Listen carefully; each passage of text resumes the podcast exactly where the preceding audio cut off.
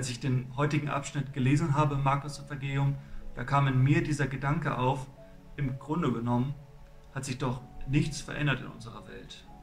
Schauen wir doch mal raus in unsere Welt, auch da sehen wir hoffnungslose Fälle. Menschen, deren Schicksal scheinbar hoffnungslos ist in unseren Augen. Da verlieren Eltern ihre Kinder.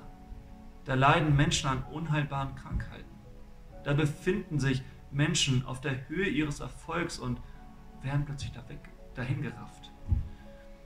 Auch in der heutigen Geschichte begegnen uns zwei solcher Personen.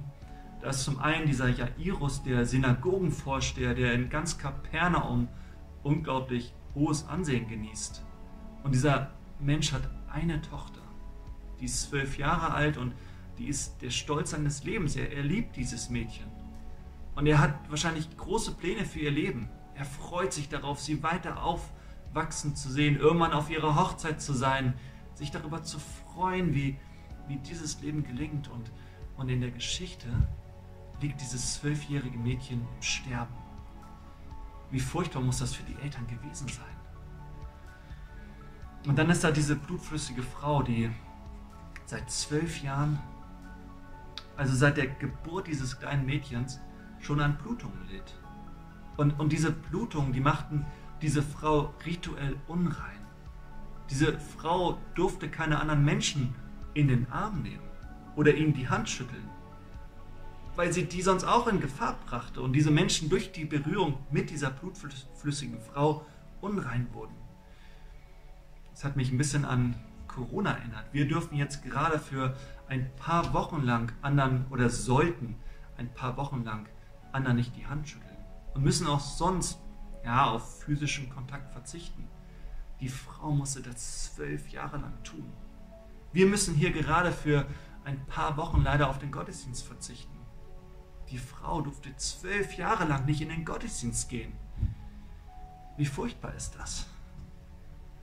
Und das zu einer Zeit, wo es noch keine Voice Calls gab, noch keine Video Calls, noch kein WhatsApp.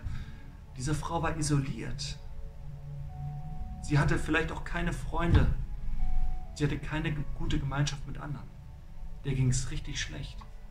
Und das, was ich aber entscheidend finde bei diesen zwei Personen, bei Jairus und bei dieser blutflüssigen Frau, ist, dass sie Glauben haben. Bei Jairus geht die Geschichte noch ein bisschen weiter und es, es wird noch schlimmer. Die Tochter liegt nicht nur im Sterben, sondern sie stirbt dann tatsächlich. Und die Geschichte berichtet uns davon, dass das Haus des Jairus voll ist mit Klageweibern. Damals hat man dann, musste man Klageweiber sozusagen anstellen, die die ganze Zeit am Weinen waren, die sich die Klamotten zerrissen haben, die sich die Haare zerraust haben. Das war richtig üble Stimmung dann im Haus. Und Jesus kommt da rein und sagt, raus mit euch allen, Schluss mit dem Lärm. Und sie lachen ihn aus. Und da ist dieser Jairus, ja, der Vater des gerade verstorbenen kleinen Mädchens und er schwankt herum zwischen, zwischen Hoffen und Verzweifeln, zwischen tiefer Traurigkeit und Glauben. Und Jesus sagt zu ihm, Glaube. Glaube. Dasselbe sagt er auch zu der Frau, dein Glaube hat dich gerettet. Und ich finde, die zwei haben wirklich einen starken Glauben. Ja, Iris und die blutflüssige Frau, denn sie haben keinen Glauben, der, der sobald sich ein Berg vor ihnen auftürmt, stehen bleibt und sagt, okay, hier geht es nicht weiter, sondern sie haben einen Glauben, der die Berge, die sich vor ihnen auftürmen, tatsächlich versetzt. Das ist ein starker Glaube. Und als ich das gelesen habe, habe ich mir gedacht, ist es nun alles, was wir brauchen? Glauben? Glauben daran, dass die Dinge wirklich geschehen, die wir uns hoffen? Müssen wir uns die Dinge einfach nur stark genug einbilden, Selbstsuggestion betreiben? Nein, ganz entscheidend in diesem Text ist der Glaube woran. Und die Beziehungsebene, die da mitschwingt, nämlich der Glaube an den lebendigen Gott, der Mensch geworden ist, um uns alle zu erlösen. Die Beziehung zu dem lebendigen Gott, zu unserem Herrn und Erlöser, Jesus Christus. Ich weiß nicht, ob du schon in solchen Situationen warst oder vielleicht dich gerade auch in einer Situation befindest, wo du keinen Ausweg siehst.